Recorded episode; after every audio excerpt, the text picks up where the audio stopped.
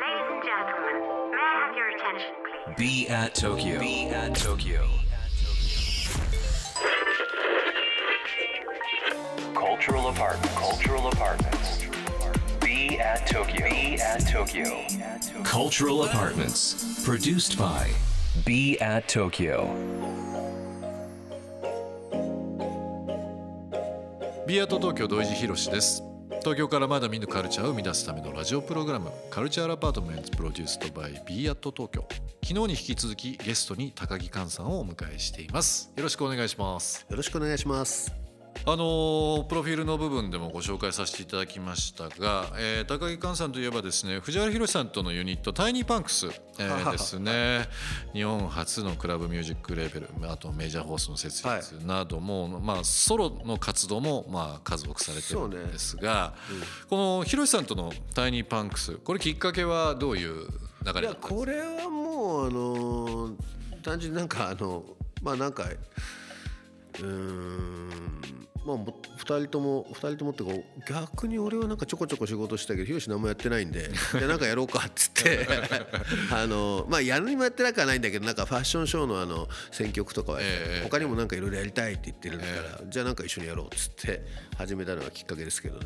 まあ、この後だと思いますけど、まあ、本当にあのセディショナリーズの話もそうですし、なんかロンドンパンクスの話もそうですけど僕もあのすごくやっぱりこのタイニーパンクスから影響を受けること、まあ、お二人の今後の活、まあ、これからの活動ですよね。この後ですけども、特にそのメジャーフォースに至ってですね、まあ影響を受けました。あの T シャツも数多く持ってますけど、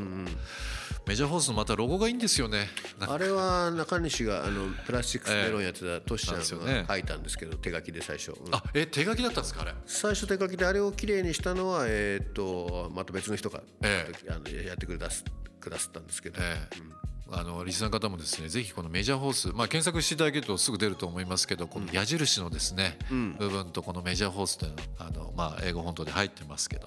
これがまたね T シャツとかにすると収まりがいいんですよ。かっこいいんですよ。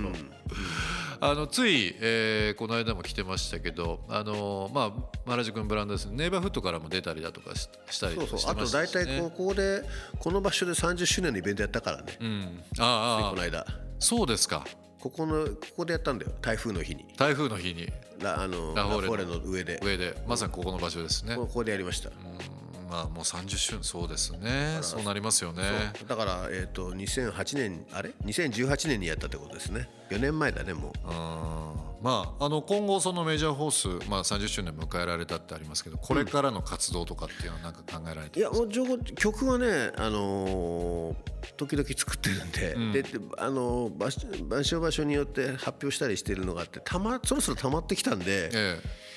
えーまあでも今はほらアルバムっていう概念がどうなんだっていうのもあるんですけど、まあ何らかの形でまとめて発表はしたいですよねやっぱり。新作えをね、と新作を。そう。もう曲はねいっぱい出し時々携帯変えていろいろな形で出してるんですよ。えそれをまとめて、えっとやりたいってまあ今はあのメインは俺と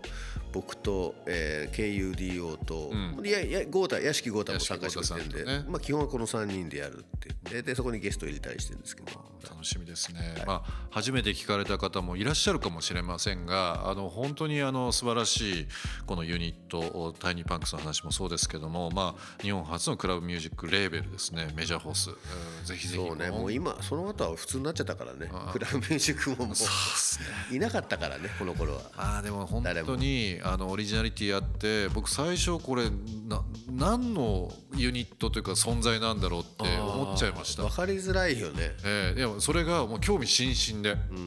もうあのぜひぜひですけどもね、まあ、その後ソロアーティストとしてまあ活動されて、まあ、80年代からまあ現在に至るまで長く日本のカルチャーを牽引されているという印象なんですがカズさんあのこのラフォーレ原宿、えー6階にありますビーアットスタジオ原宿という名前ですが、昨年の4月から、えースタジオという部分でコミュニティスペースとして、えー設けてるんですがあのテーマをですねこの b アット東京というのを3つちょっと掲げてまして、えー発掘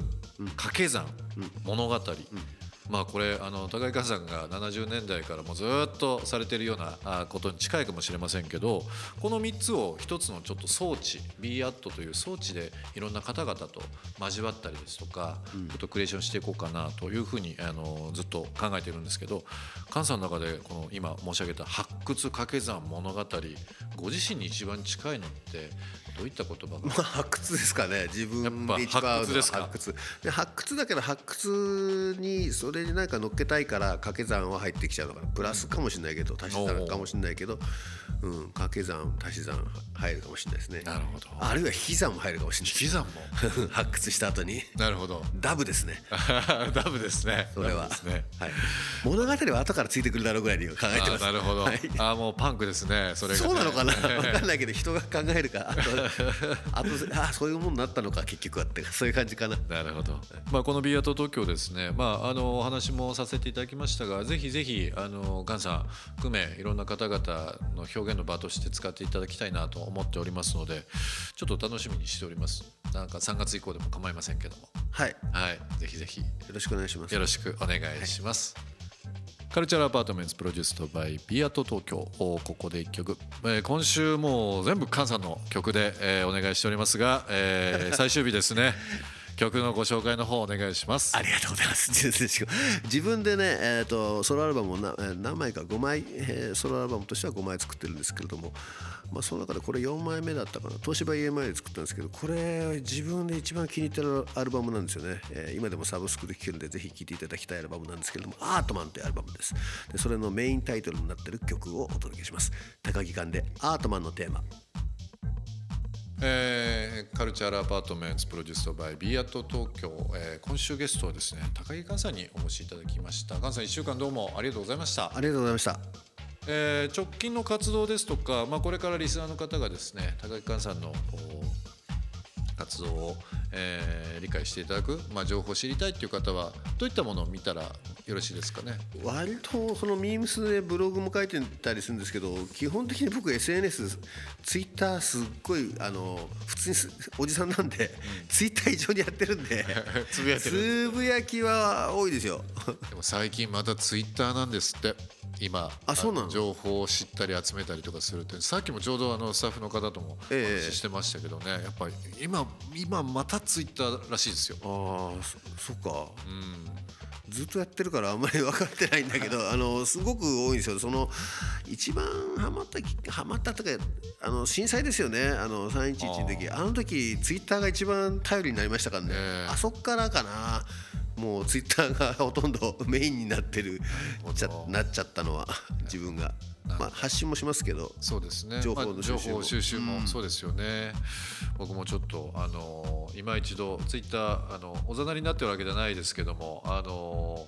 ちょっと頑張ろうかなと思います。うんまあ、22検索年検索かけて調べるとは早いよね早いですよね。早い確かにそうですよね。ただあそこだけでやっぱり判断しちゃうのも良くないとは思っているのでうんえーっとそこはねえーっとう決して鵜呑みにはしないようにはしてますよ。そこでやっぱり全てを判断しちゃいかんなっていう。一つの意見にこの惑わされ惑わされるって言い方変だけど その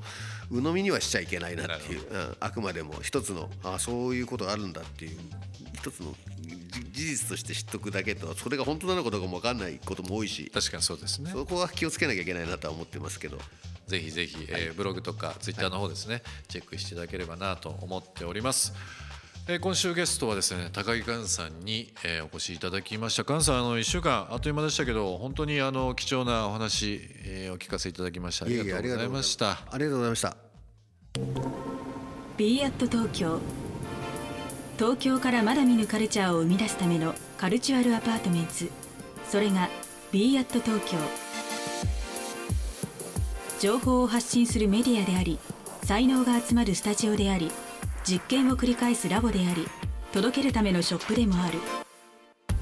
決められた方はない集まった人がブランドを形作るオンラインとリアルな場でつながりながら発生する化学反応が次の東京を代表する人を物をカルチャーを作り出す Cultural Apartments. Produced by B at Tokyo. Be at Tokyo. カルチャールアパートメンツプロデュースドバイ b アット東京。今日の放送はいかがでしたでしょうか、えー、リスナーの皆さんからのリアクションもお待ちしております。番組への感想リクエストなどお寄せください。また今注目のクリエイターなどぜひぜひ教えていただければなと思います。アドレスは b アット東京の頭文字を取って小文字で bat897.interfm.jp 小文字で bat897.interfm.jp ツイッターではハッシュタグ小文字で bat897 ツイッターではハッシュタグ小文字で bat897 をつけてつぶやいてください。それでは来週もこの時間にお会いしましょう。B アット東京の土井地博でした。